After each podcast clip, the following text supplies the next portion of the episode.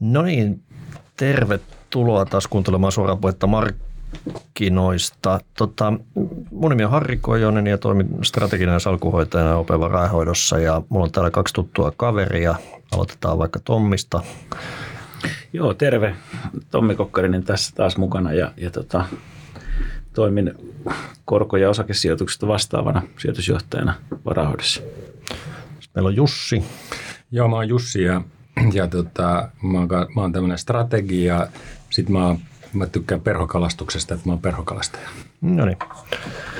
Tota, tota, tänään on 24. tammikuuta ja, ja tota, mä mainitsen tähän alkuun nyt semmoisen ilmoitusluontoisen asian, että tämä Podini on siirtymässä OP-sijoittaminen kanavalle, jossa on, on tosi paljon kaikkea muutakin kiinnostavaa sijoittamiseen ja säästämiseen liittyvää aineistoa Podin muodossa. Eli, eli kannattaa laittaa tämä OP-sijoittaminen seurantaan, ää, mitä platformia nyt sitten käytätkin, jotta huomaat, kun sinne saapuu saapuu uutta kuunneltavaa, muun muassa tämä, tämä suoraan puhetta markkinoista podi. Ihan nopeasti lyhyt kertaus, kertaustapahtuma, nyt yleensä me ei hirveästi niitä vanhoja tässä olla pyöritelty, mutta vaan niille, jotka ehkä seuraa markkinoita yhtä intensiivisesti, niin viime vuosina oli todella ennätyksellisen kehno osake- ja korkosijoituksen yhdistelmille. Ja, suuri syy tähän oli se, että korkosijoitukset mätäni hyvin voimakkaasti ja osakesijoitukset sitten, sitten seurasivat tätä perässä, eli, eli tämmöiset niin kuin yhdistelmät, joissa on korkosijoituksia ja osakesijoituksia on suunnilleen saman verran, niin olivat alas viime vuonna 13-14 prosenttia. Ja taustallahan tässä on keskuspankkien todella rajusti kiristynyt rahapolitiikka, joka, joka, joka taustat sitten juontuu inflaation noususta korkeimmille tasoille vuosikymmeniä ja, ja tämä nyt sitten puolestaan johtuu koronakriisistä vapautumisesta. Mutta tässä on tietysti vähän sellaista optista harhaa siinä mielessä, että all time high, eli kaikkein korkeimmat arvot, niin osuu aika pitkälle tuonne vuoden, vuoden, tämän vuoden, anteeksi viime vuoden 2022 alkuun, eli siinä mielessä tämä muutos osui just kalenterivuodelle, joka tietysti on aika harvinaista. Ja yksi mikä oli iso juttu viime vuonna oli tämä kasvuosakkeiden tippuminen erityisesti suhteessa muuhun, ja nehän olikin kyllä noussut erityisen jyrkästi silloin 2021 loppuvuonna, ja iso syy arvostukset tuli alas, eli, eli tota, tätä kautta ja, ja korkotasoa tässäkin syytetään, mutta oli paljon muutakin. Ja nyt mä sanon asioita, jo, jo, joita me nähdään, että oikeastaan mä näen konsensuksena markkinoilla tällä hetkellä ja käydään sitten keskustellaan niistä lävitse, että pitäis, pitääkö nämä paikkansa vai ei. Eli konsensus tarkoittaa sitä, että mikä on markkinoilla pääosin valitseva näkemys, joka, joka sitten voi olla kyllä jotain muuta, mikä on rakennettu esimerkiksi osakkeiden hintoihin. Ja näitä konsensuksiahan on se, että inflaatio tulee alas nykytasoilta, mutta hitaasti koronostot loppuu piakkoin Yhdysvalloissa, kun tämä 5 prosenttia on saavutettu. Nyt siellä 425, 450. Seuraava kokous on, on ensi kuun alussa, eli ensi viikolla, ja, ja EKP heti perään. Ja konsensuksia on, että EKP jatkaa noita koronostoja pitempään toimijat kritisoi markkinan hinnoittelua, joka näyttää korkoja laskettavan jo, jo ensi vuoteen tultaessa tai jopa tämän vuoden lopussa Jenkkien osalta. Näissä puheissa korostuu kovasti tämmöinen, että inflaatio tulee pysyä niin korkealla niin pitkään, ettei korkoja lasketa aikoihin, mutta sitten taas korkokäyrät ennustaa jotain, jotain muuta konsensuksia on se, että arvoosakkeet on voittajia vielä pitkään ja tämä kasvuosakkeiden halpeneminen jatkuu myös muun muassa suhteellisen tuloksen tekokyvyn rapautuessa ja, ja näiden korkojen pysytellessä korkeana. Konsensuksia on myös Kiinan vapautuminen koronarajoitteista antaa globaalille kasvulle puustia, joka sitten ne ottaa tämän muun globaalin talouden hidastumista ja, ja sitten nämä taantumat jäisi lyhyiksi ja kevyiksi. Ja osakemarkkinoiden tuottojen odotetaan jäävä heikoksi. Yhdysvalloille jopa ennustettiin ja ennustetaan negatiivista tuottoa, joka on kyllä hyvin, hyvin harvinaista. Että yleensähän osakemiehet on, on niin peruspositiivisia, eli odotetaan positiivisia tuottoja. Ja, ja ehkä yksi viimeinen konsensus on pitkälle se, että dollari jatkaa heikkenemistä. Mutta jutellaan vähän läpi näitä nyt, että, että Jussi, sä oot ollut kiitettävän oikeassa tässä inflaation suhteen, joka on ollut iso juttu. juttu tota, mä en itse olisi uskonut, että se nousee noin korkealle ja, ja pysyy noin korkealla noinkin pitkään, mutta tota, miten sä näet nyt sen tässä, että, että sehän on nopeasti tullut alas. Oletko yhtä hokkis edelleen siitä, että ei se kuitenkaan tule alas riittävästi? Ky- kyllä mä oon ja, ja jos me ollaan vaikka Yhdysvalloissa – ja, ja siellä inflaatio on, on tullut sieltä noin 9 prosentista nyt sitten alas 6 prosenttiin. Ja sitten jos mä katson taas palkkainflaatiota, joka on tosi tärkeä, niin, niin se on edelleen siellä noin 6 prosentin paikkeilla. Hmm. Eli ne on suurin piirtein samassa. Ja sitten mä ajattelen silleen, että että jotta tämä inflaatio saadaan aidosti taitettua, niin se tarkoittaa sitä, että kuluttajien ostovoiman täytyy heikentyä. Eli sen kulutuksen täytyy heikentyä. Ja nyt jos inflaatio vielä laskee siitä kuudesta prosentista sitten jonkin verran alaspäin ja palkkainflaatio pysyy paikallaan, niin se tarkoittaa sitä, että ostovoima itse asiassa vahvistuu Yhdysvalloissa. Ja sen takia minusta aika vaikea ajatella tällä hetkellä, että, että nyt tämä inflaation lasku olisi niin olennainen asia sille, että rahapolitiikkaa alettaisiin keventämään, koska itse asiassa siellä kuluttaja voi paremmin, ei huonommin kuin mitä oli tässä jokin aika sitten. Ja mä vielä sanon tuohon sen, että, että kun mä otan vaikka esimerkkinä Japanin, niin tuota, kyllä se on se työmarkkina, joka on se olennainen asia inflaatiossa. Eli sen työmarkkinan pitää heikentyä, jotta inflaatio saadaan oikeasti alas. Niin, tällä hetkellä Jenkeissä työ, työ, työllisyys on erittäin hyvällä tasolla. Taitaa olla kymmenien vuosien Joo, loussa tämä työ, työttömyysaste, joka on, onko se nyt kolme puoli prossaa, kun se ei kestä? Kolme, kolme puoli edelleen. Ja, mm. Ja se palkkainflaatio kertoo hirveän hyvin meille sen, että se on edelleen kirja se työmarkkina. Eli sä oot eri mieltä, kun Markki... ei tulla laskemaan nyt anytime soon, että se on pysyy vahvana edelleenkin. Joo, kyllä mä, mä, mä lähtisin tästä logiikasta kyllä liikkeelle. Sitten se, että miten keskuspankit näkee, on sitten vähän toinen juttu, mutta niin. mä lähtisin tästä, että se, se työmarkkina on se, joka ratkaisee sitten sen sen niin kuin tuoteinflaatio, eli palkka, tuote, hinta, spiraalin, ja se on se olennainen juttu inflaatiossa. Mm. Eli vähän erilainen näkemys kuin vaan se, että inflaatio laskee. Tota, tota, öljyn hinta eurossa mitattuna on nyt suurin piirtein nolla nousu vuoden takaisin. Eli Euroopan osalta niin tämä tärkeä komponentti eli energiahinta, jota öljy, öljy näyttelee merkittävää osaa, niin se ei ole noussut mihinkään. Että, mm. et kyllähän siinä tavallaan sitten siitä base-efektistä tulee tämmöistä että se, se niin sanottu headline-inflaatio, eli tämä, tämä yleisesti kommentoitava inflaatio, mm sen on niin pakko sen vuosimuutoksen tulla aika lailla alas kuitenkin sitten tuon myötä. Mutta. Se, se, on just se inflaatio, mikä on tullut sieltä 9 prosentista alas mm. sinne kuuteen. Se on juuri se ja sitten se kotimarkkinainflaatio tulee taas sieltä työmarkkinoiden puolelta, että siinä on se ero. Joo. Pohjainflaatio Euroopassahan on suurin piirtein vitosen luokkaa ja, ja Jenkeissäkin 5,7 taisi olla viimeisin vuosin muutos. Että tämä koreinflaatio eli pohjainflaatio, niin tota, sehän seuraa aina perässä, että se on, niin kuin tulee myöhemmin. Eli mm. sulla aikaksi nousee se, se headline-inflaatio ja sitten se menee, menee tota, sinne, sinne tota pohjainflaatioon sitten, tai ydininflaatioon. Kumpi on muuten oikea sana, ydininflaatio vai pohjainflaatio? Molemmat on varmaan. Pohja. pohja. mä, mä käytän ydin, kun se ydin kuulostaa niin hyvältä. Mm, mm. Tota, tota, Euroopassahan inflaatio tai edes Jenkeissäkään, niin tämä inflaatioswappimarkkina, joka, joka, jolla sä voit ottaa kantaa inflaation varsinaiseen tasoon sitten minä hetkenä hyvänsä tulevaisuudessa, niin, niin esimerkiksi tämä 5, 5 vastaan 5, eli joka kertoo viiden vuoden inflaatio viiden vuoden päästä tai markkinan odotuksen viidelle vuodelle siitä hetkestä eteenpäin, niin sehän ei ikinä tätä ottanut kauhean tosissaan. Että se kävi jossain kahdessa puolessa prosentissa ja nyt ollaan 225, eli, eli tavallaan semmoinen niin pitemmän ajan nyt puhutaan nimittäin paljon siitä, että jotain on muuttunut, että inflaatio tulee olemaan paljon korkeampia jatkossa ja se ei niin kuin tuu alas ja nyt on jotain muuttunut. Mutta jos näitä korkomarkkinoita katsoo, niin näin kyllä ota tosissaan tota ajatusta. Mm. No, joo, joo ja ei. Et, et kyllä, kyllä täytyy sanoa, että, että noita inflaatiomittareitahan nyt on monen, monen lähtöön. Jokainen voi valita sitten sen, sen niin kuin oman suosikkiinsa. Ehkä mä, mä niin kuin tämän, tämän kaiken, tämän, tämän inflaatiopiikin jälkeen, kun miettii tätä, niin ehkä tämä 5-10 vuoden niin kuin Michiganin yliopiston niin kuin inflaatiosurvey on ehkä, ehkä mulle nyt entistäkin niin kuin lähempänä sydäntä. Mm.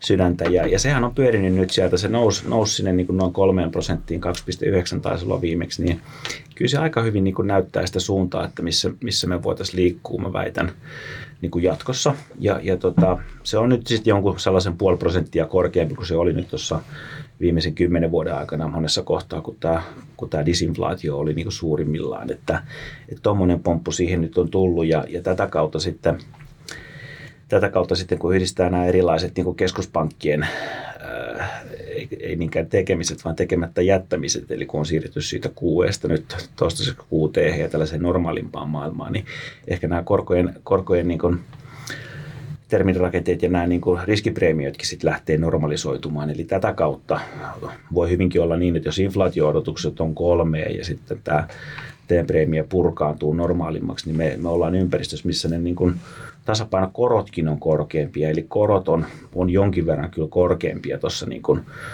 jatkossa, kun mennään seuraava 5-10 vuotta eteenpäin. Et, mm. et ei, ei me kovin helposti kyllä, kyllä niin kuin Fedikään käy leikkaamassa nyt enää sinne, sinne niin kuin Nollaa. Nollaa ja, ja pysyy sitten siellä. Mm. Että, et nopeasti me mennään varmaan nyt tästä, jos viiteen päästään, niin voi olla, että hyvinkin nopeasti sitten tullaan niin kuin kolmeen. Mutta mm, aika paljon mullakin on kyllä sympatiaa tuohon inflaatioon tuon Jussin tulokulmalla. Eli, eli siellä, on, siellä on edelleenkin tosi paljon, jos miettii nyt Yhdysvaltoja sitä käyttämätöntä potentiaalia, kuluttajien säästöt, ja siellä on edelleenkin niin kuin – tyyliin 1,7 kertaa enemmän työpaikkoja kuin on tekijöitä. Että, että, että niin kuin, mm. Nämä on kaikki sellaisia asioita, että on hirveän vaikea nähdä, että se palkkainflaatio sieltä ainakaan niin kuin, olisi niin kuin sukkana tulossa alaspäin niin sanotusti. Mm. Et, et kyllä se, kyllä se, niin kuin se koreinflaatio jää kyllä aika helposti, aika paljon helpommin sinne kolmosen päälle, kuin että tippuu mihinkään sinne kahden puolen, kahden prosentin targettitasoille. Mm. Eli, eli kyllä se on tässä se niin kuin, aika iso, mutta mä sanoisin, että se on oikeastaan se, on niin se kana kynimättä nyt tässä, että kuinka, hmm. kuinka markkinat sitten ja Fedi, Fedi kohtaa tämän mahdollisten koronlaskujen ympärillä. Niin mä, mä itse kyllä jotenkin on edelleenkin vähän siinä uskossa, että toi voisi tulla alas toi inflatyyni ihan, ihan reipasta tahtia, että, että tavallaan tässä nyt oli näitä erityissyitä ja nyt on yksi, yksi mikä mua itseäni ainakin huvittaa, on tämä, että globalisaatio olisi pysähtynyt ja kääntynyt johonkin suuntaan. Että joo, varmasti pitää paikkansa, että tuotantoa nyt siirretään sieltä sun täältä kotimaahan ja tällaisia asioita, mutta, mutta siis viime kädessä niin se, on, se on vähän niin kuin virtaava vesi tämä globalisaatio, että, että, että tuotteita tuotetaan jossain halvemmalla ja palveluita ja kuluttajat ostaa sitä laatua, mikä niille just just kelpaa mahdollisimman halvalla hinnalla. Että mun on hirveän vaikea nähdä, että tuo globalisaatio tuosta mihinkään pysähtyisi. Että, ja sitä kautta niin tavallaan ne, ne, niin kuin ne hintojen, niin kuin sanotaan, että, että, se paine musta niin kuin on siihen toiseen suuntaan, mutta, mutta se nyt jää nähtäväksi, nähtäväksi miten, miten se menee. Että nythän tässä on tämä tota, inflaatiosta ollut haittoja varmasti globaalille kasvulle, ostovoimalle, ehkä työllisyydelle, vaikka se vielä näykää, että työttömyys varmaan tästä lähtee nousee kyllä jossain vaiheessa, että jos Jussi on oikeassa, niin ei, ei kauhean nopeasti, mutta, mutta varmaan näillä tasoilla joka tapauksessa jonain päivänä ainakin. Ja korkokulut tietysti on kuluttajalla noussut, varallisuusefekti ehkä sen myötä, että kiinteistömarkkinoihin, kiinteistöjen hinnat on globaalisti tullut alas ja on tulos, tulossa edelleenkin alaspäin, eli, eli tämmöistä globaalia paperivarallisuutta katoaa, et, etenkin niissä maissa tietysti, jossa sun itse pitää huolehtia eläketurvasta esimerkiksi, niin, niin tällä, tällä saattaa olla sitten siihen kulutuskäyttäytymiseen merkitystä. Mm. Tota, siirrytään noihin keskuspankkikorkoihin, niin kuin sanoin tuossa noista konsensuksista, niin, niin tota, markkinahinnoittelu on sellainen, että et, et nähdään, niin kuin, tai hinnoittelu on sellainen, että koronlaskuja nähdään tässä nyt niin kuin sanotaan tämän vuoden loppupuolella Jenkeistä ja, ja sitten ensi vuoden puolella viimeistään. Eli, eli tavallaan niin kuin, tämä olisi vähän niin kuin semmoinen paha uni, tämä korkojen nousu neljään puoleen viiteen prossaa, että nyt sitten heräillään pahasta unesta ja palataan, palataan tota normaaliin tilaan, joka, niin kuin Tommi sanoi tuossa vihjas hyvin, me, me ollaan kaikki kolme aloitettu tuolla 90-luvun puolivälissä tällä alalla niin kuin ammatillisesti, eli, eli meille ehkä tämä nolla, tai ainakin mulle tämä nollakorkoasia on ollut vähän sellainen niin kuin poikkeusasia, mutta sitten monelle markkinoilla toimijoille se on vähän niin kuin se normaali ja, ja ikään kuin helposti toivotaan ja odotetaan, että asiat palaa niin sanotusti normaaliksi, eli eli että korot palaa nollaan. Tuntuu vähän sille. Mutta tosiaan niin nämä puheet on, on musta erilaisia kyllä sitten, miten tuolla markkinoilla puhutaan verrattuna tähän, raha, tähän tota, markkinoiden hinnoitteluun. Eli mutta keskuspankit on nyt nostanut korkoja. Jenkeissä on nostettu 300, mitä sieltä nyt tulee yhteensä, no useita satoja beisareita anyway, Euroopassakin nostettu ihan vielä niin paljon. Tota, osaisiko Tommi sanoa, miksi, miksi näiden nyt pitää riehua näin paljon näiden keskuspankkien? Onko se jotain muuta kuin tuo inflaatio?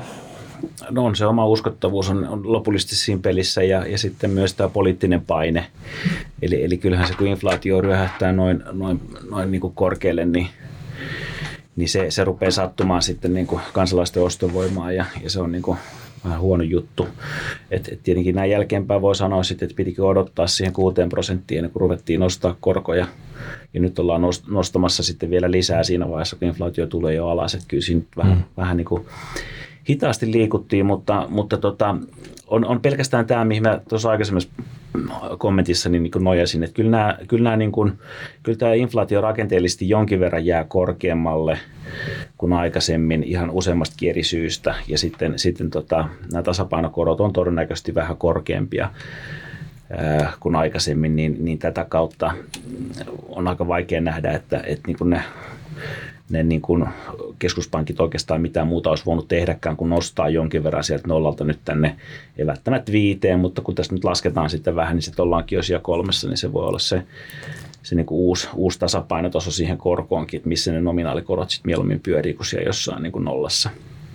Mm. Eli, eli tällä lailla ei se, ei se turhaa ollut, mitä nämä teki. Ne teki sen vaan vähän niin kuin myöhään ja sitten, sitten vähän niin kuin liian, liian niin kuin tota, ehkä rajustikin toisaalta jos ei se olisi ollut raju tämä liike, niin olisiko sillä ollut sitten sellaista riittävää niin kuin rahoitusolosuhteita kiristävää vaikutusta. Ehkä Fedillä, Fedillä on niin kuin jonkinnäköiset mahdollisuudet nyt saada purkkiin tuo homma ihan hyvinkin, jos miettii tätä soft landingia, mutta EKP on aina, aina perässä ja se, se tulee uskollisesti aina Fedin perässä. Se on se sama porukka nyt siellä, tai sama porukka de facto, mutta sama keskuspankki, joka nosti korkoja kuukautta ennen kuin Lehman Brothers kaatui. niin tämä, se, tämä nostetaan aina esiin. Se, se, se, se ei kyllä herätä, herätä kyllä luottamusta. Mutta kyllähän, kyllähän se sykli on aina mennyt niin, että, jenkithän on se globaali sykli, josta kaikki syklit lähtee. Että, että se on ihan luonnollista, että siellä nostetaan ekana ja sitten tämä levitään kasvu esimerkiksi muualle maailmaan, no Euroopasta tullaan sitten perässä ja näin edespäin. Että niin. Tavallaan näin se on aikojen alusta, aikojen alusta asti mennyt. Ja, ja totta kai siis jos maailman osakemarkkinastakin 60 prosenttia on jenkkiosakkeita, niin, niin kyllä se väistämättä katse aina kääntyy sinne hinnanmuodostuksessa ja, niin. ja siihen keskuspankkiin ja niin kuin näin. Et ei se, ei se niin kuin, ei siitä, siitä pääse mihinkään, mutta, mm. mutta tota, katsotaan nyt, mihin tämä menee. Kyllähän keskuspankitkin joutuu olemaan varmaan pikkasen niin kuin varovaisempia sit siinä kaikessa, mitä ne tekee niin kuin jatkossa näiden niin kuin laskujen ja siellä nollassa pysymisen kanssa, koska, koska jos oikein kunnon taantuma tulee, niin kyllähän noin nollaan taas se vetää. Puhun nyt Fedistä. Mutta, mutta tota, jos tulee tämmöinen soft tyyppinen juttu, niin sehän ehkä vie vaan tuonne kolmeen prosenttiin sen koron mutta hmm. hirveän vaikea nähdä kyllä, että, että me otetaan tällaisia, niin kuin, että me palattaisiin tällaisen disinflaatioympäristöön, mikä antaisi keskuspankeille niin kuin mandaatin tehdä vähän, hmm. vähän niin kuin mitä sattuu politiikkaan. Hmm, joo. Joo, tota, niin, joo mä, mä kans kyllä enemmän ajattelen silleen, että, että jos mä menen vaikka sinne 70-luvulle, niin, niin kyllä se inflaation tappaminen lopulta sitten oli aika vaikea projekti, että ei se mm. niin vaan tapahtunut, että, että se ei itsestään sieltä kuole silloin, kun se inflatorisuus on noin vahvaa. Ja niin kuin me puhuttiin tuosta työmarkkinasta, niin, niin se heikkeneminen on kyllä vielä tapahtumatta. Et mä näen kyllä silleen, että ensin pitää niiden avointen työpaikkojen määrän pienentyä ihan merkittävästi. Mm. Se on niin kuin ensimmäinen asia. Sen jälkeen pitää työttömyyden nousta. Se on niin se toinen asia. Ja kolmas asia on sitten, että palkkainflaation pitää hidastua. Ja sitten kun palkkainflaatio hidastuu, niin silloin me vältetään se palkka, tuote, spiraali. Et kyllä siihen menee aikaa. Et siinä mielessä niin, niin tota, sinne 5 prosentin tuntumaan ihan hyvin voitaisiin mennä Yhdysvalloissa mm. ohjauskorossa, mutta juuri tätähän markkina ei usko. Ei usko joo, ja meinasinkin kysyä sinulta, että miksi sun, miksi sun mielestä niin kuin nämä puheet... Niin, että aika moni on tuolla samoin linjoilla, että korko ei tulla laskemaan niin kuin aikoihin, mutta sitten kuitenkin tuo markkina näyttää mm, jotain, mm. joka näkyy muun muassa siinä, että, että, että korkokäyräthän on todella invertoituneita, eli, eli Yhdysvalloissa pitkät korot on, on reippahasti alle, alle lyhyen mm. koron, mm. ja, ja Euroopassakin niin kuin puhutaan siitä, että Saksan 30-vuotias korko esimerkiksi on 2,14 prosenttia, jota nyt ei voi hirveästi kehua kovin korkeaksi koroksi ja, ja jossain Suomenkin, Suomenkin tota, viiden vuoden lainoissa niin puhutaan kahden puolen prosentin korkotasosta ja et, eipä ne nyt tietysti ole siihen nollaan, nollaan tai negatiiviseen korkoonkin, missä Suomikin kävi jossain vaiheessa, niin tota, siihen nähden tietysti ihan hyviä, mutta, mutta siinä on aika iso tuommoinen juopa tavallaan. Si- siinä on yllättävän iso se ero, että, että Yhdysvalloissahan korko on nyt se 4,5 ja Fedi sanoo, että Yhdysvaltain keskuspankki sanoo, että ne menee sinne 525, eli 075 vielä ylöspäin. Mm. Ja markkina taas olettaa, että vuoden lopussa ollaan siellä alle neljässä, eli tullaan niin kuin alas 0,5. Sitten mm. tulee aikamoinen ero. Ja tätä eroa joutuu kyllä nyt vähän funderaa ja, ja tota, mä kyllä palaan nyt siihen mun mielestä ei normaaliin, mutta siihen edelliseen vuosikymmeneen. Ja silloinhan meillä oli se ultrakevyt rahapolitiikka ja korot oli siellä nollassa. Ja, hmm. ja markkinahan myös tykkäsi siitä, että korot ovat matalalla – ja sehän ruokki sitä. Aina tykätään. Ja me aina tykätään, Kyllä. koska se on, se on sitten sille osakemarkkinalle hyvä mm, asia. Mm. Ja siitä tykätään edelleen ja, ja sitä toivotaan edelleen. Kyllä. No sitten jos mä otan yhden tällaisen kommentin, joka on aika kuvaava, että että jos keskuspankithan sanoivat, ainakin joku kaveri sanoi silleen, että, että nyt tämä QE, eli tämä rahan printtaaminen, niin tämä on muuten sitten pysyvä osa meidän työkalupakkia. Niin. No nyt te tajuatte, mistä mä puhun. Tämä on mm. aikamoinen juttu, että, että jos niin kun markkinamalli, jonka pitäisi hinnoitella puhtaasti fundamentteja, eikö niin, mm. taloutta ja fundamentteja allokoida pääoma tehokkaasti, niin jos sen markkinamalliin porautuu tällainen kommentti, että hei, meillä on tämä QE nyt sitten pysyvä osa tätä työkalupakkia, mm. niin silloinhan markkina rupeaa ennakoimaan, että hitsi vie, että, että tota, jos tässä nyt vähänkin tuntuu huonolta tai vähän enemmän huonolta, niin se keskuspankki tulee sieltä ja rupeaa ää, painamaan rahaa ja rupeaa ostamaan niitä lainoja ja siis elvyttämään markkinaa, mm. jolloin se onkin siellä, siellä semmoinen haitallinen odotus on siellä markkinamallissa sisällä. Niin, eli se on vähän tämmöinen optio ikään kuin, että tiedetään, että tämä tulee tapahtumaan, jos tämä pahaa tapahtuu, Joo. ja sen takia ne pitkät korot ei pääse nousemaan kauheasti sieltä. Mä, mä sanon mm. tämän vielä rajummin, koska mä sanon sille, että se onkin osa sitä markkinamallia, niin, se, on se ei kuulu. Se, tai siis markkina ajattelee näin, se niin, riittää, niin. että markkina ajattelee no joo, näin. Se ja sen takia mä jotenkin tuntuu, että tämä niin keveys, joka on nyt tavallaan tämmöistä epätasapainoista keveyttä, eli se pitkä mm. korko on niin alhaalla, mm. se ei muuten kovin äkkiä poistu. Mm. Et se poistuisi ainoastaan silloin, jos tota, ne olisi niin todella nytten uskottavia ja todella tappaisi sen inflaation. Ja mm. itse asiassa vaadittaisiin vielä melkein se kommentti, että sanotaan, että hei, by the way, nyt tämä QE ei kuulukaan meidän, meidän pakettiin, vaan annetaan markkinoiden ratkaista. Mm. Ja, ja tämä on mutta aika kova. Markkinamalli voi olla häiriintynyt. Kyllä. Sitä se varmasti on ollut tässä nyt viime vuosina. Tämä on, niin kuin massi, tämä on niin kuin massiivinen niin. pääoma-allokaation kannalta. Ja, ja tämän voisit kääntää tämän koko nyt, mitä keskuspankit tällä hetkellä tekee, tuleeko taantuma soft landing, mitä nämä korot odottaa, niin eihän tässä voi niin kuin välttyä siltä perinteiseltä ajatukselta, kun katsoo korkokäyrää, lyhyttä ja pitkää päätä, kaksi vastaan kymppiä ja muuta, niin hän itse asiassa sanoo sulle, taantuma on tulossa. Eli, mm. eli jos, jos sä nyt odotat tässä niin kuin selkeämpää inflaation laskuja yhdistettynä selkeämpään korkojen laskuun, mm. niin saat niin tukevasti taantuma niin kuin kämpissä kuin olla ja voi. Mm. Et ei, ei, ei se niin kuin muuten toteudu, koska tämä soft landing niin kuin itse asiassa tarkoittaa sitä, että siihen saattaa hyvällä tuurilla tulla jopa katti, mm. tai kaksikin tuossa tänä vuonna, mutta se ei mitenkään poista tätä ongelmaa, minkä Jussi kävi hyvin läpi, mitä meillä on työttömyyden suhteen, mm. palkkamarkkina ja Joo. muuta. Että me ollaan sitten uudestaan kohta nostamassa Joo. korkoja. Se menee todennäköisesti, mä väitän, paussin kautta ennen niin kuin laskujen, mutta ne jatkaa sitten siitä. Ja sen pirullisempana tulee se lasku sitten sinne tavallaan osakkeisiin ja talouteen, jos se sitä kautta menee. Joo. Eli, eli ei tässä ole sellaista niin kuin, kovin hyvännäköistä kyllä niin, niin kuin tarjotinta nyt mun mielestä pöydällä ollenkaan. Ei, jos, jos lähdet niin perustekijöistä, niin kuin me niin. lähdetään taloudesta. Ja, kyllä. ja mun mielestä se voi olla hyvin niin, että, että keskuspankit näkee taantuman tulossa, no sanotaan näin, markkinat näkee taantuman tulossa, mutta se ero tulee siitä, mm. että keskuspankki sanoo, että me halutaan aidosti tappaa inflaatio ja me pidetään se korko korkealla. Mm. Mutta markkina ajattelee, että ei ne kuitenkaan pidä sitä korkoa korkealla, ne kuitenkin sitten laskee sen. Eli tässä ei ole niinku siitä taantuman riskin hinnoittelusta kyse, vaan tässä on siitä inflaatioriskin hinnoittelusta kyse. Eli kun niin. tämä on vähän tämmöinen stagflatorinen tämä ympäristö, niin meillähän hyvin voi olla, että se kasvu hidastuu, mutta korko mm. pysyy korkealla. Tämä on täysin mahdollista. Ja on markkina se, ei usko tätä. Markkina on, ei usko tätä millään. Kyllä.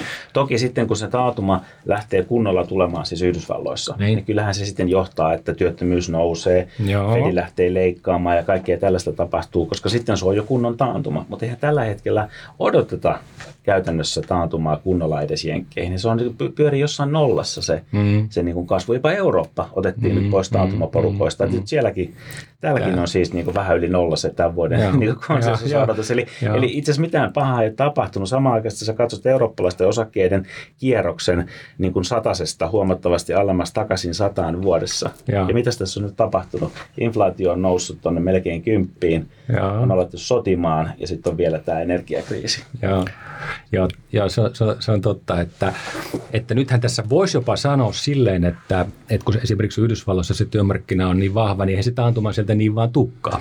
Eikö niin? Mm-hmm. Tai sitten voidaan sanoa silleen, että Euroopassa nythän tulikin sitten tämmöinen aika, vielä on vähän keske, mutta leutotalvi.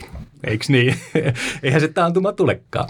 Ja sitten voidaan olla vähän silleen, että joo, että on right, että no ei tässä nyt oikein tuu mitään, että kasvu voi ollakin aika hyvää. Mm. No sitten sä rupeat kelaa että vähän pitemmälle, että no, mitä tämä tarkoittaa?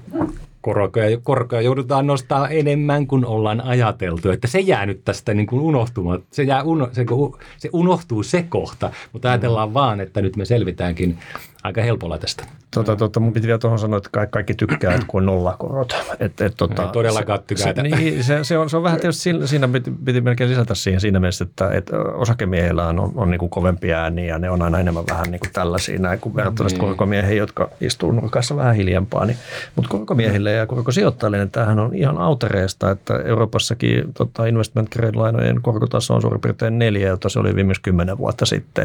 Ja sama ko- ko- koskee oikeastaan kaikkia korkoluokkia. Eli, eli nythän on niin kuin suorastaan en mä tiedä mikä olisi oikea sana, ilo, iloiset päivät, hullut päivät, ei, ei hullut päivät, mutta joka tapauksessa Ei. niin korkeimmat korot kuin 10 vuoteen Euroopassa, eli, eli kyllähän se korkosijoittajan kannalta sitten taas on ihan eri lailla kiinnostava tilanne kuin mitä, mitä siis aikoihin, eli, eli nollakorkot eivät ole hyvä asia korkosijoittajan kannalta yllättäen. Et, et, tota, tota, toi Mä tohon, tohon sanon vaan tuohon nolla korkoon, että, että jos meillä on oikeasti pidemmän aikaa nolla korko, niin silloin pitää ymmärtää, että meillä ei ole rahalla aika-arvoa, eikä me voida säästää huonojen päivien varalle. Että ennemmin tai myöhemmin semmoinen talous joutuu ongelmiin. Eli kyllä meidän täytyy tietenkin ajatella, että on aika-arvo, voidaan säästää ja Kyllä. talous pyörii normaalin suhdanteen mukaan. Joo, on hätä paljon kivempaa. Että, mutta toi tämä normaalimpaa. Mutta sitten on tosiaan tämä Gute, ja loppujen lopuksi aika vähän puhutaan Guteesta, ja Gutellahan tarvitaan quantitative tighteningia, eli jos, jos QE oli määrällinen elvytys, niin Gute on sitten varmaan määrällinen tiukennus vai määrällinen vähennys ehkä sitten. Eli tarkoittaa sitä, Kiristys, tait.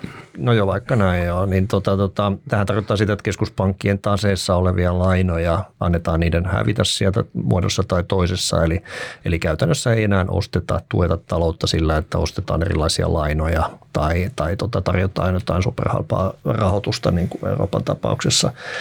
Eli, eli tämä poistuu ja tästä puhutaan aika vähän, mutta tämä on kyllä niin kuin tuohon korkoasiaan kyllä semmoinen asia, joka tietysti voi olla niin kuin korkoja ylhäällä pitävä, etenkin noita pitempiä korkoja, koska sulla on painetta siitä, että valtiot joka tapauksessa joutuvat rahoittamaan itseään, eli koko ajan ottamaan lisää lainaa ja itse asiassa vielä hallitukset tekee parhaansa tällä hetkellä, että sitä lainaa pitäisi ottaa vielä enemmän lisää. Ja joku jos joutuu nämä lainat ostamaan, ja aikaisemminhan tässä vuosia on ollut tilanne se, että keskuspankki on ostanut ison osan niistä. Ja nyt se ei sitä tee ja, ja itse asiassa jopa toimii toiseen, toiseen suuntaan. Eli tämä tietysti saattaa olla sellainen asia, joka pitää sitten tota, korkotasoa tuolla käyrän pitemmässä päässä, päässä niin kuin, niin kuin korkeammalla. Toistaiseksi se ei ole vaikuttanut niin kuin negatiivisesti, koska nuo korkokäyrät on tosiaan aika invertoituneita ja pitkät korot, pitkät korot ei, niillä tuntuu olevan vaikeuksia nousta. Että, että tässä kyllä tietysti on semmoinen riski, riski kyllä siihen. Ö, toi Volatiliteetti, tämä korkomarkkina-asiahan oli se viime vuoden iso juttu, josta seurasi nämä kaikki ikävyydet kaikki omaisuusluokkiin. Eli, eli se oli se viime vuoden iso juttu. Ja korkosijoitusten tai korkobondien volatiliteetti esimerkiksi siihen kesään mitataan muun muassa tämmöisellä MOVE-indeksillä, MOVE-indeksillä, niin se saavutti ne samat tasot, joita, se näki silloin koronan tota, syövereissä. Eli, eli huomattavasti korkeamman liikkeen tai isomman liikkeen teki kuin mitä sitten taas osakevolatiliteetti tässä viime vuoden aikana. Et itse asiassa niin osakevolatiliteetin suhteen viime vuonna ei tapahtunut mitään sen kummallisempaa. Että, et, toki noustiin välillä, tultiin takaisin ja alas ja noustiin, mutta se ei ollut sillä lailla niin kuin tapetilla. Eli, eli viime vuoden tämä härdeli oikeastaan niin voi sanoa, että se oli ihan täysin korkojen aikaansaama ö, turbulenssi. Mutta mitä sitten tänä vuonna? Eikö, eikö tämä nyt voisi ajatella, että tämä korko, tämä, niin kuin, tämä pahin tavallaan sellainen, niin kuin, että kaadetaan niskaan kuumaa öljyä, niin eikö se nyt ala se kirvely tässä pikkuhiljaa loppumaan, että tavallaan se alkaa olemaan valmis toi, toi keissi tässä. Että vaikka nyt vielä vähän nostetaan, mutta se shokkiarvo on ikään kuin mennyt. Kaikki tietää, että ne tulee vielä vähän nostaa. No riippuu, miten tämä latu menee tästä eteenpäin. Että, että jos, jos, jos mennään tuohon, mitä Jussin kanssa vähän viitotettiin, mikä on ihan mahdollista, että, että mennäänkin paussin tai pienen katin kautta uusiin nostoihin, niin sitten se, sit se kyllä se sama kärsimysnäytelmä jatkuu. Sitten et sit, sitten niin lähdetään kynimään sitä kanaa uudestaan sen korkeamman diskonttokoron kautta, mitä niin riskiasetteihinkin tulee. Mutta tota, nyt tässä on muita murheita sitten, sitten, että nyt me ollaan saatu tämä kasvu, jos ei nyt sinne niin taantuma, taantuma miinuksille vielä, niin ollaan kuitenkin saatu tänne niin kuin sanotaan nolla ja ykkösen väliin. Ja, ja se on kyllä semmoinen niin kuin taso, yleensä niin kuin miettii yksittäisiä osakesijoituksiakin, että, että se operatiivinen vipu muuttuu negatiiviseksi plus ykkösen jälkeen, kun me mennään BKT-kasvussa alaspäin. Eli, eli firmat ei pysty enää niin tuollaisella kasvulla niin kuin huolehtia siitä, että marginaalit säilyisi. Tuolla on korot noussut, erilaiset kulut on noussut ja nousee edelleen sulla on ongelmia varaston kanssa, sulla on, sulla on todennäköisesti ongelmia sun, sun tota, työvoiman kanssa. Siellä on monia asioita, jotka, jotka niin tekee sen sun operati- operatiivisen tilanteen paljon heikommaksi kuin aikaisemmin. Eli sanotaan, että sellainen, että aggregaattituloskehitys olisi miinus 5 tai miinus 10, niin se on ihan, ihan niin kuin, näin sen pitää ollakin, jos kasvu tippuu tuonne lähemmäs nolla. Sitten jos me lähdetään niin kuin taantumaan, eli nämä BKT-kasvut humahtaa sinne niin kuin nollan väärälle puolelle, niin sitten tulee tällaisia tilanteita, että earningsit kasvaa miinus 20 ja niin edespäin.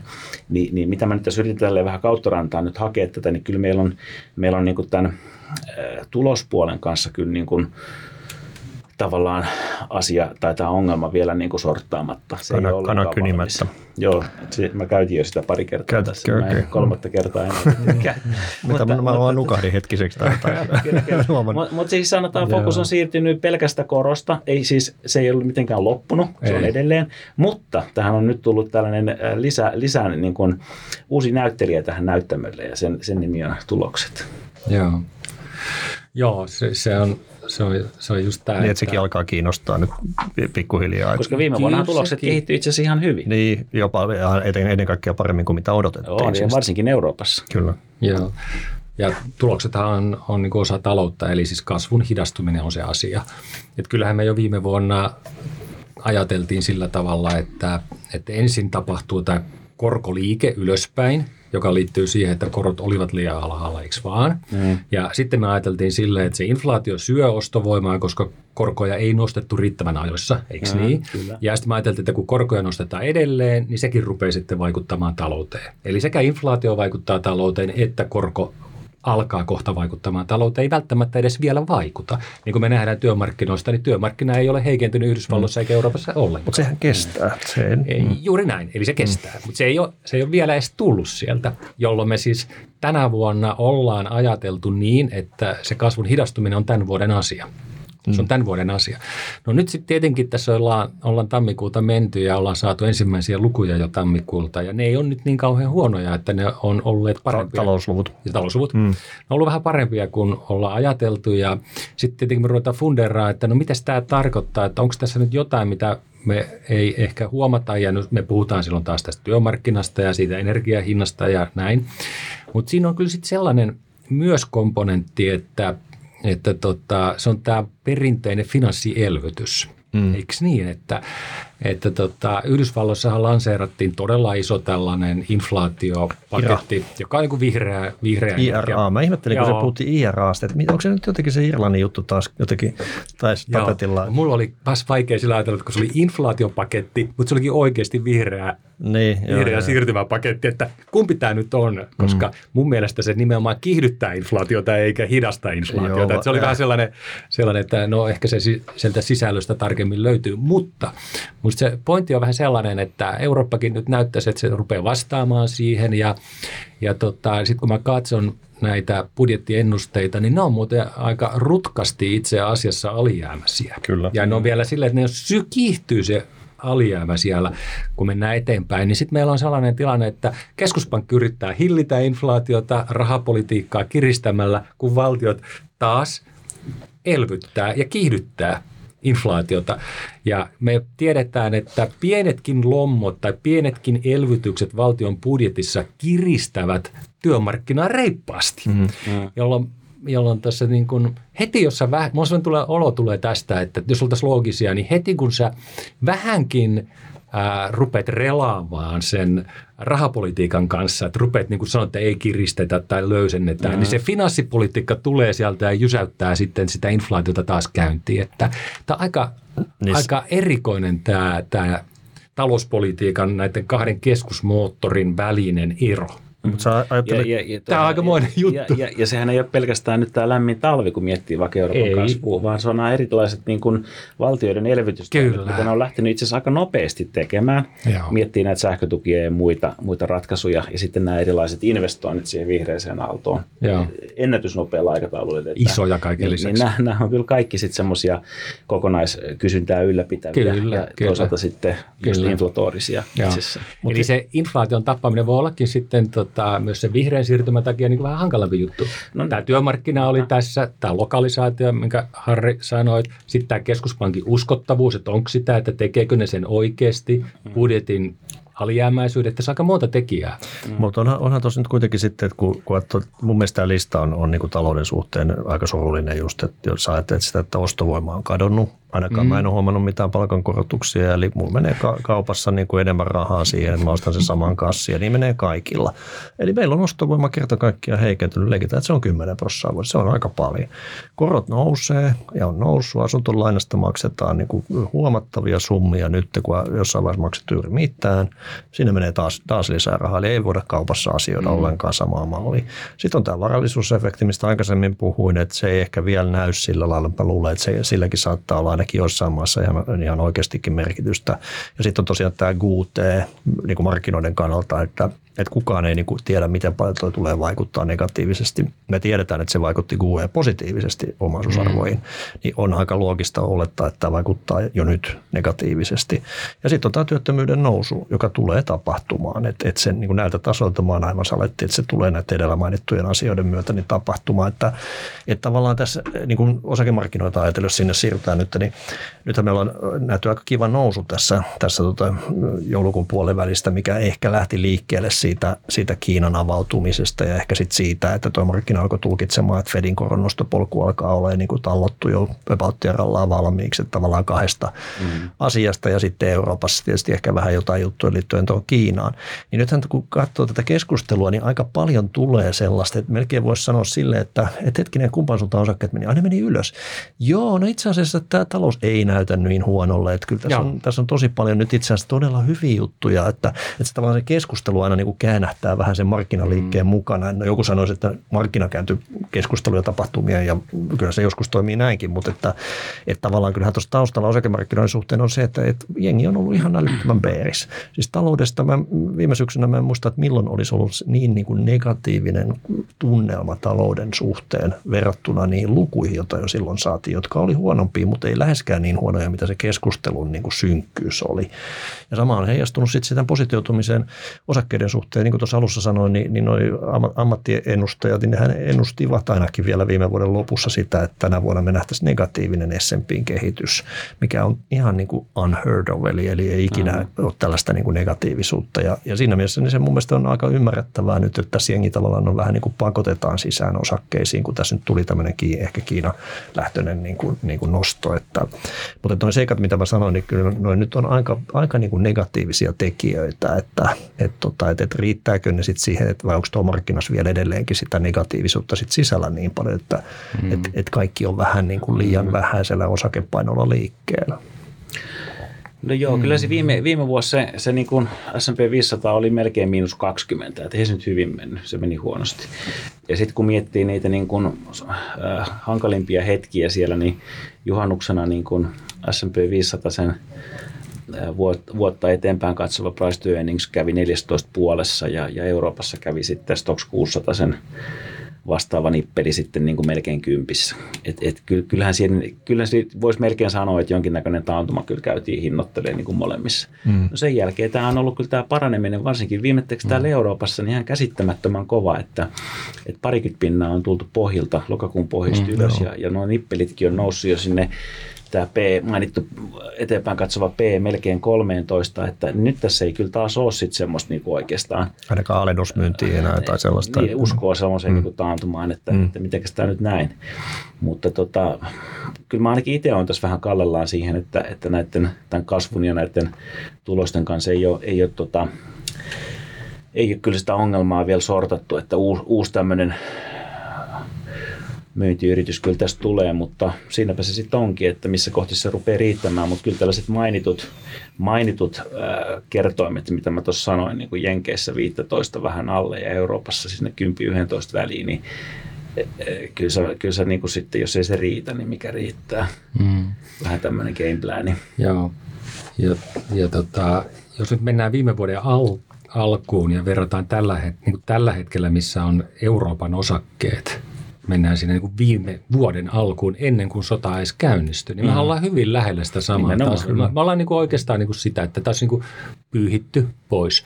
No sitten nämä, mitä mä sanoin tuossa, että että Euroopasta tuli tosiaan näitä talouslukuja. Ne ei ollut enää siellä niin kuin huonolla puolella. Että ne oli itse asiassa niin kuin tosiaankin parantunut sinne nollakasvuympäristöön. Että ne oli niin kuin selvästi parempia, josta tietenkin voitaisiin sitten yhdistää, että no ehkä selvitään. Mutta sitten kyllä edelleen tämä meidän mitä mekin tässä sanotaan koko ajan, että, että se inflaatio on kuitenkin liian korkea. Se ei niin kuin muutu yks, yhtään mihinkään.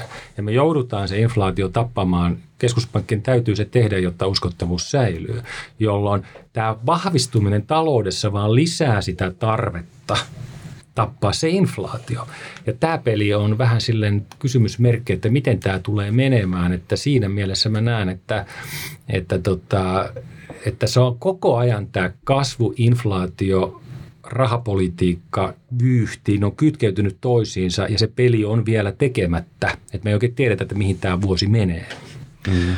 Niin kyllähän siis kyllä tuo korkojen nousu tietysti vaikuttaa yrityksiinkin, että varmasti vähentää investointeja entuudestaan tai muutenkaan. Tässä nyt ei ihan hirveästi ole nähty finanssikriisin jälkeen samaan malliin kuin ennen, että et, et johtaa se siihenkin, että sun investointihalukkuus ja laskelmat osoittaa, että ei kannata tehdä uutta tehdasta että, ja vielä vähemmän kuin aikaisemmin. Aikaisemmin tilanne oli se, että ei ole kysyntää edes tuotteille, että kannattaa mm. rakentaa tehdasta ja nyt on vielä korkeampi rahoituskustannus, että, että näin edespäin. No, tuloksiahan nyt on tulossa, me tosiaan on 24. tammikuuta, että tällä viikolla alkaa tulee näiden isojen megakäppien tuloksia, joilla varmasti on iso vaikutus tuo jenkkimarkkinaan. Ja viime vuoden ilmiöhän tosiaan oli tuo kasvuosakkeiden huono menestys Yhdysvalloissa. Ne tosin oli kyllä silloin niin kuin viime vuoden tultaessa niin ottanut mielettömän spurtin vuoden lopussa. Eli, eli tavallaan ainakin mulle näkyi niitä samoja hypen, hypen tota, kohinoita, mitä, mitä 80-luvun lopussa, 90-luvun lopussa. Että et, et, et sinänsä ei mikään ihme. Ja, mutta nyt tilanne on kyllä se, että ainakin useita raportteja lukiessani, niin, niin on hyvin negatiivinen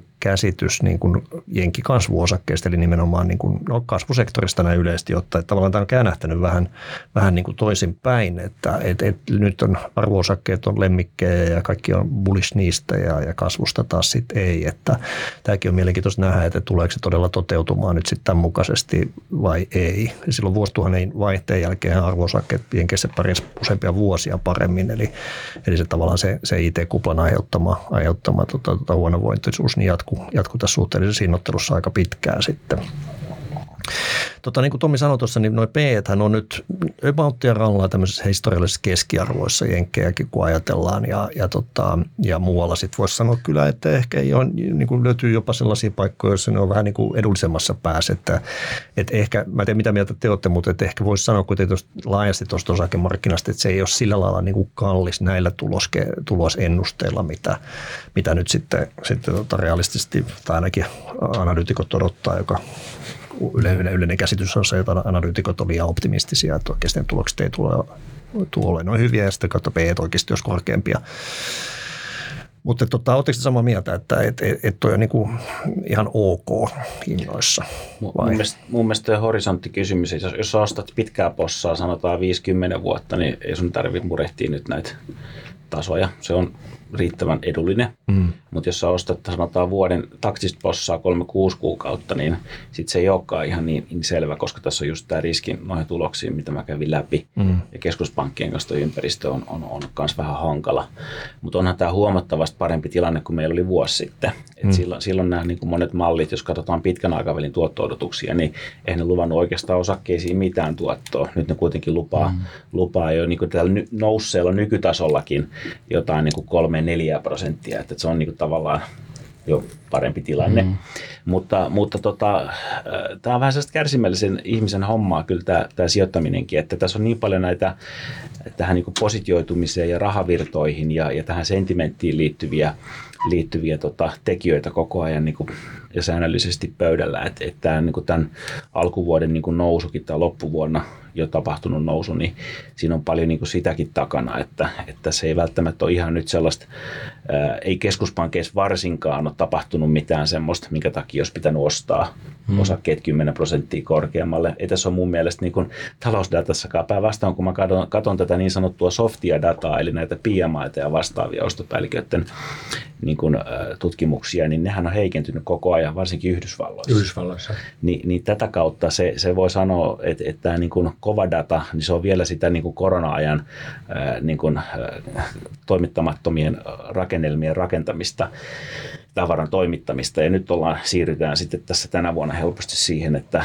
että sitten nämä niin kuin ostopäällikköindeksien mukaiset niin kasvuluvut rupeakin toteutumaan, että se tulee aika nopeasti sit sieltä alas. Näin se on aina historiassa mennyt. Mm. Et, et, niin se olisi aika jännä, että me mentäisiin nyt jotenkin silleen, että et PMI on tuolla jossain neljäs viidessä ja sitten ei kasvu oikeastaan meekään mihinkään, mihinkään niin kuin miinuksen puolelle tai edes kunnolla nollaan. Hmm. Että tässä on aika paljon sellaista, mitä pitää nyt todistaa, ainakin mulle, että mä lähtisin nyt tänään just ostamaan niin kuin sellaista niin. taktista positiota. Hmm. Kyllä, kyllä mäkin näen, näen sille, että nuo arvostukset on No ehkä enemmän tämmöisiä niin normaali ajan mittareita ja sieltä voi sitten katsoa sitä pidempää horisonttia, mutta meille tietenkin on tärkeää se, että me pystyttäisiin jotenkin arvioimaan se, että mitä nyt tapahtuu tänä vuonna ja, ja niin kuin lähikuukausina, mutta niin kuin vuoden, parin vuoden horisontti on, sanotaan vuoden horisontti on meille tärkeä ja ja tässä muista ristiriita tai vaikeus tulee just siitä, että, että se voi hyvin käydä vielä niin, että se talous sieltä hidastuu. Ja me ei ole vielä niin kuin ymmärretty sitä, että se tulee sieltä hidastumaan. No sitten se, jos se talous ei hidastu ja, ja itse asiassa pysyykin vahvana, niin silloin meidän taas pitää ottaa huomioon se, että, että rahapolitiikassa sitten tarvitaan lisää kiristystä, enemmän kuin markkinat ajattelee. Eli että niin kuin nämä on ne laidat, joiden kautta mennään. Hmm. Jos talouskasvu hidastuu, niin all right, se on meille siellä ongelma, mutta jos se, kas, jos se vahvistuu, niin se on sieltä korkean suunnasta.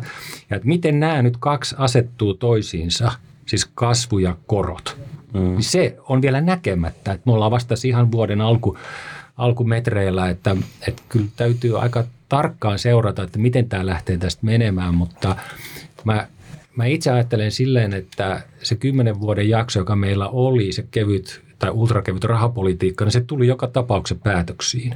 Mm. Se, se, on, se on ohi. Ja nyt me ollaan jonkun erilaisen uuden aikakauden kynnyksellä, mutta me ei oikein vielä tajuta, että mikä se tulee olemaan.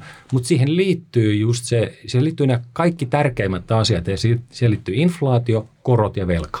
Mm. Nämä on niin kuin sen talouden kovan ytimen asioita. Ja me ei oikein tiedetä, miten nämä asiat nyt tästä lähtee menemään eteenpäin. No ei tiedetä, joo. Me, meidän on pakko vain yrittää, yrittää niin kuin hahmottaa, että mikä on se todennäköisiä. Että sehän, sehän tämän duunin niin kuin haaste on ja niin kuin kaikilla ainakin sijoittajilla, jotka nyt sitten on lyhyemmällä perspektiivillä säästäjällä ei ole, ei ole samanlaista painetta niin kuin lyhytaikaisuuteen ehkä kuin mitä meidän täytyy sitä, sitä niin kuin pohtia, että mikä, mikä noista nyt sitten selättää, selättää tota tällä hetkellä. Että, mutta että mä itse jotenkin kyllä näkisin tavallaan, että noin negatiiviset asiat, mitä mä tuossa luettelin, niin on se kyllä nyt ihme, jos noin ei taloudessa ala näkymään ja, ja sitä kautta tuloskehityksissä myöskin, että et, et sitten tiedä tosiaan, että, onko se niin, että mitä toimissa aikaisemmin Jussi puhuit, että siellä kuitenkin sitten se, se, tota, se keskuspankkioptio edelleenkin väikkyy taustalla, että, mm. että markkinat sitten ikään kuin hinnoittelee siihen osakkeisiinkin sen, että jos nyt jotain pahaa alkaa tapahtumaan, niin Anja tulee apuun ja, mm. ja tota, taas kaikki on kunnossa, että se tietysti voi olla, mutta että, että jotenkin tuntuisi luonnolliselle se, että tuo talous inflaatiosta tulee hy- hyydyttämään näitä nykytasoilta ja sitä kautta siitä tulee vaikutusta tuonne osakemarkkinaan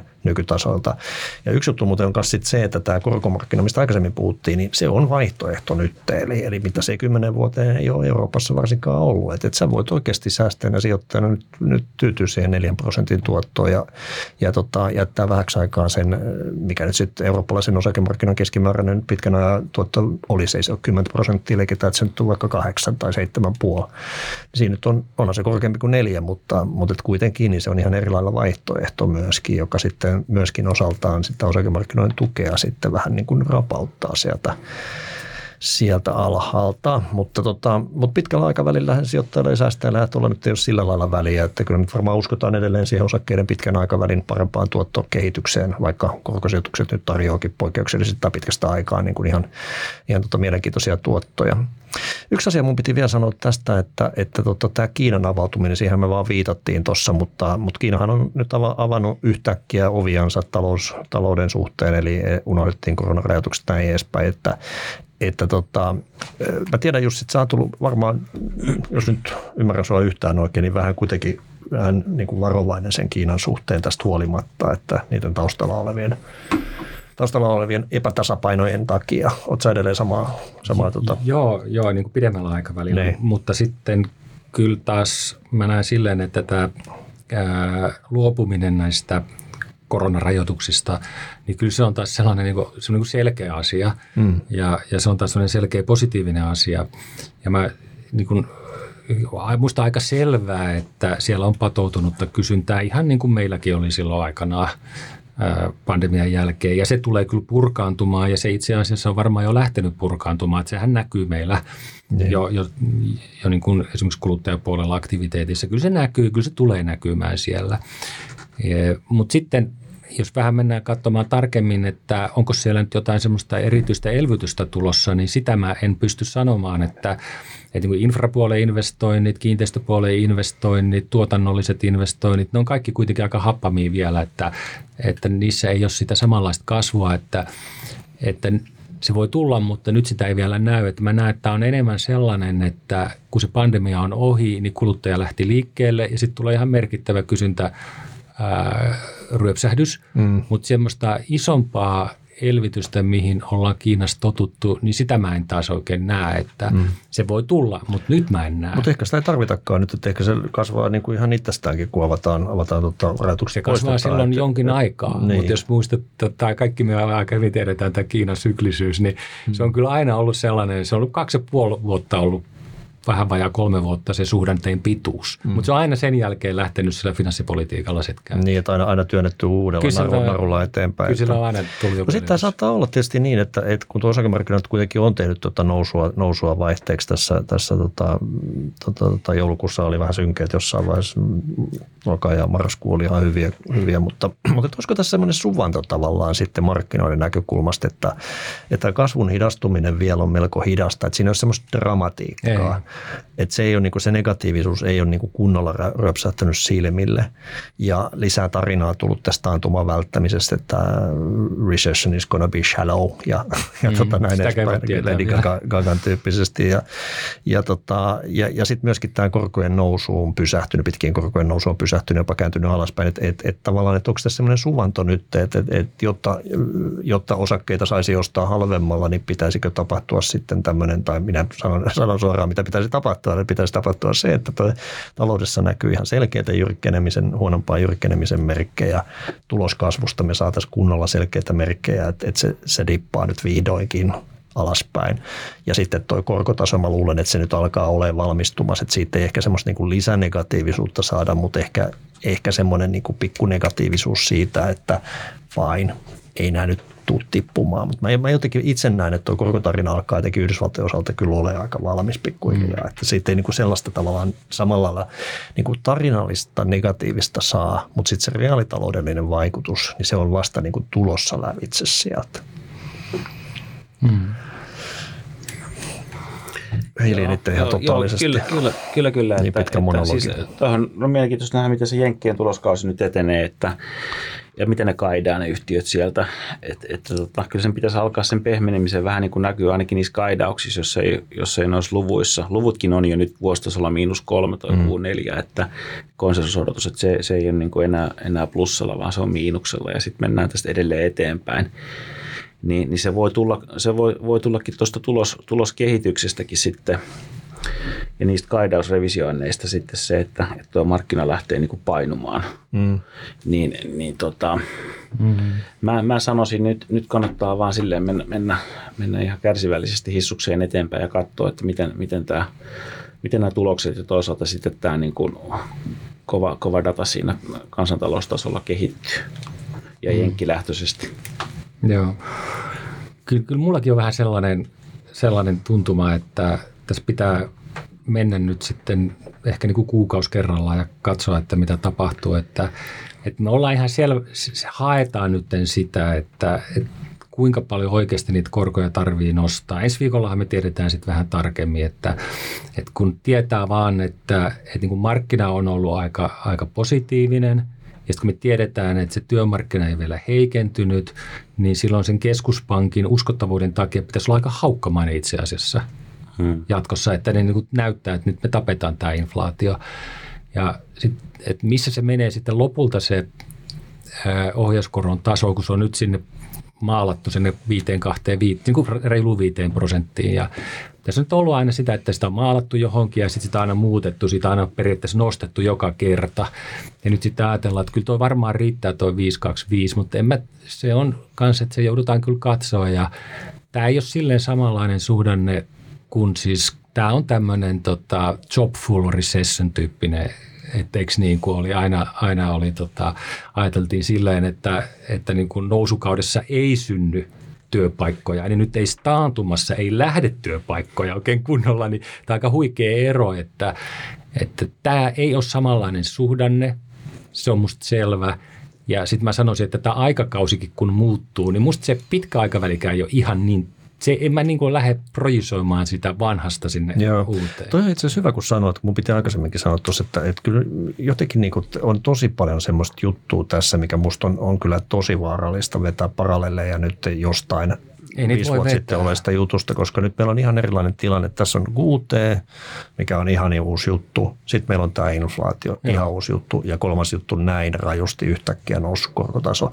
Et kolme tuommoista juttua. Ja korkea me... velkaantuneisuus on siinä no se, joo, se on koko ajan ollut. Mutta tavallaan joo. tällainen tietysti yhtäkkinen tullut nämä kolme joo. hommaa, niin, niin eihän se niinku sellaiset, että aina kun Fedi on tota, tehnyt viimeisen noston, niin jotain on tapahtunut joo. kolmen puolen kuukauden päästä. Että, että tavallaan, että kyllä tässä on niin paljon sellaisia elementtejä, niin kuin markkinoilla aina on, että tulee jotain uutta, että se tilanne niin kuin muuttuu. Ja, ja joskus niin kuin, et, et, et on, on niin kuin turha mun mielestä tai hyvin vaarallista niin kuin vetää sellaisia parallelleja nyt jostain, niin kuin, äh, koska tämä tilanne on niin kuin, mm. jo, jo tänäkin aikana, kun me ollaan näitä syklejä katsottu, niin aika erilainen. On tämä hyvin erilainen. Mm. Et 94 on jenkit nosti aika paljon korkoja, mutta silloin me oltiin ihan eri korkotasolla, mistä lähdettiin liikkeelle.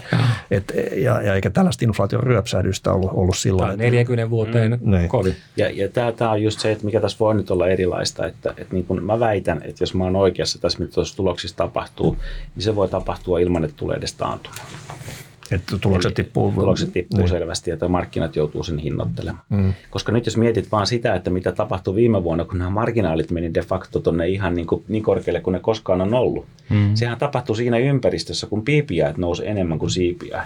Mm. Ja nyt kun se menee toisinpäin, sen olisi pitänyt olla paha yrityksellä peruslähtökohtaisesti. Mm. Ja nyt tämä toinen niin kuin tavallaan, ja se historiallinen korrelaatiokin on sellainen, kun se piipiä tulee sieltä voimakkaammin alas kuin se siipiä, niin se saattaakin käydä niin, että sitten se marginaali huitasee niin kuin siihen toiseen suuntaan. Ja tätä kautta tämä pandemian niin kuin rahamäärän kova kasvatus ja inflaatio suojeli niitä marginaaleja ja nyt sitä otetaan mm. sieltä pois. Ehdottomasti. Ja, kyllä ja, ja kun sä yhdistät sen siihen kasvuun, mm. mikä on heikkenevä, niin, niin sitten sä, sit sä voitkin olla tilanteessa, että sulla tippuu earningsit saman verran kuin taantumassa, vaikka sä et ole taantumassa. Mm. Tämä on ihan mahdollista. Että tämäkin on just sadessamme, että ei näin saa sanoa, kun historiassa koskaan näin ei Kyllä, kyllä. Jo, jo, vaikka tässä on ihan erillinen, erilainen tapahtuma taustalla. Mm. Ja toi on kyllä, niin kuin, että, että onhan se selvä, että jos tulee yhtäkkiä mieletön kysyntäpiikki, niin kyllä kai sun marginaalitkin voi voi silloin nousta. Siitä, Sä nostit hintoja, niin, ilman muuta, että sä saat... toimitit vuodessa auton, nyt se on kääntynyt ihan toisin päin. Ja sitten toinen juttu on tietysti nämä, että et, et jos tota maailman suurta osakemarkkinoita Yhdysvaltoja katsoo, niin kyllähän siellä on sitten tavallaan ne marginaalit kanssa ollut aika korkeita koko, ma, ma, niin kuin koko osakemarkkina, käyttäen osakemarkkinan painoja, koska ne mm, isot mm. teknot, niin nehän, niillähän oli hyvät marginaalit. Joku Apple-puhelin maksaa tonni, vaikka se on ihan samalla niin kuin Samsung, joka maksaa mm. puolet vähemmän. Mm. Et ihan ääriesimerkkinä ja, ja tota Teslat ja näin edespäin jossain vaiheessa, niin, niin tota, kyllähän toikin tavallaan niin kuin tulee huono, menee huonompaan suuntaan. Et, mm. et firmat sinänsä on hyviä ja niissä on mitään vikaa, tekee paljon rahaa, mutta se marginaalien niin kuin tavallaan se ylenpalttinen niin kuin runsaus mm. kelautuu takaisin. Kyllä. Täh, tähän liittyy just tähän meidän työmarkkina-asiaan, että, että, että siis pitkään oli silleen, että, että työ ei tavallaan ollut se vahva komponentti, vaan pääoma oli se vahva. Ja, ja työntekijät menetti sitä neuvotteluvoimaa. Mutta nyt kun siitä työ, työn, nyt työntekijöistä on pulaa, niin tämä niin kääntyykin vähän toiseen suuntaan itse asiassa. Eli, eli niitä, niin me tiedetään, että niitä palkankorotuksia tulee sinne. Ja se on kuitenkin melkein kaksi kolmasosaa keskimäärin sieltä niin kuin kustannuksista on mm. se työ. Niin silloin se on niin aika loogista ajatella, mm. että nyt tämä kääntyy tämä juna jonkun verran.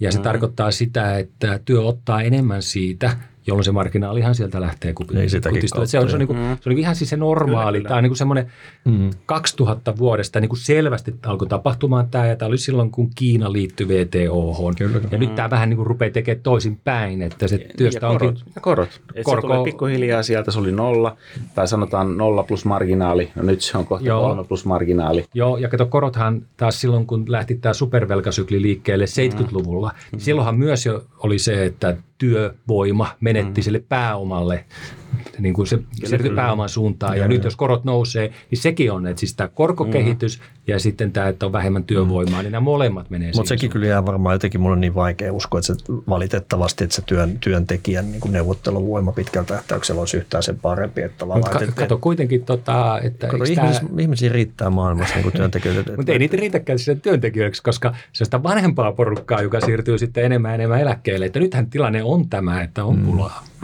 Niin, tällä hetkellä joo, mutta sitten no joo, pitämällä aikaa. Demografia on vähän semmoinen juttu, että se ei tuppaa ihan äkkiä kyllä niin kuin muuttuu. Niin, mutta sitten kun mitäs maailmassa, onko 8 miljardia ihmistä nyt, että jotenkin tuntuu, että ihmisiä kyllä on aika paljon tavallaan työvoimaa. Että, ja sitten sit, on myös osaavaa. Kyllä, kyllä, mutta tavallaan se ei ole semmoinen, niin kuin, tiedätkö, koboltti, jota on tietty, tietty määrä, että joka loppuu sähköautot ja näin edespäin. Että, et, et, niin kuin, et jotenkin mulla on niin kuin vaan se, että et, et, on se kiva, mutta et tuntuu, kun se nyt niin kuin recent history on kuitenkin ollut se, että et, et työn, työntekijän niin kuin neuvotteluvoima on vaan rapautunut jopa länsimaissa niin. Niin kuin, niin kuin heikompaa suuntaan jatkuvasti. Et jotenkin musta tuntuu, että se, se niin kuin on vaikea kääntää, mutta kunhan se nyt stabiloitus. Mutta hei, tota, me ollaan käytetty aika paljon aikaa. Yksi, mistä me ei ehditty puhua, oli tuo dollari. Että tota, mä nyt vaan mainitsin tähän loppuun, että viime vuonnahan se auttoi, auttoi me, meitä eurosijoittajana dollarin vahvistuminen. Eli, eli vaikka yhdysvaltalaiset osakkeet tuli, tuli dollareissa alas aika lailla, melkein 20 prosenttia, niin sitten dollari samaan aikaan euroa vastaan vahvistui. Eli, eli tota, ne otti pois sitä, sitä miinusta yhdysvaltalaisista osakkeista. Ja nyt tänä vuonna täällä on sitten lähtenyt vähän heikkenemään, joka on tietysti ollut huono asia sitten eurosijoittajan näkökulmasta yhdysvaltalaisia osakkeita omistaessansa. Me ei siitä nyt puhuta, puhumaan, mutta puhutaan sitten vaikka ensi kerralla pannaan korvan taakse katsotaan, mitä siihen mennessä on tapahtunut. Ja, ja tota, mä oikeastaan nyt vaan haluan tähän loppuun, että ensinnäkin tietysti Jussille ja Tommille kiitos ja, ja ennen kaikkea kaikille kuulijoille jälleen kerran kiitos, jos jaksoitte kuunnella tunnin, tunnin tota, pu, puhe. Tämä on meillekin ihan hyvä, me voidaan vähän tuulettaa myös tässä ajatuksia, mutta, mutta ennen kaikkea niin toivottavasti me onnistuttiin välittää kuulijalle ajattelemisen aiheita ja, ja kenties tämmöisiä ideoita sitten omaan säästämiseen ja sijoittamiseen.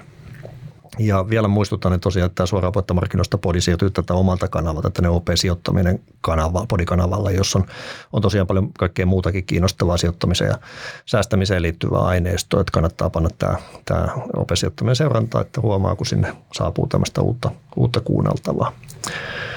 Eipä tässä muuta, niin oikein hyvää totta, talven jatkoa kaikille ja totta, kuullaan sitten taas, taas ensi kerralla. Morjens. Okay. Kiitos, moi. Morjesta.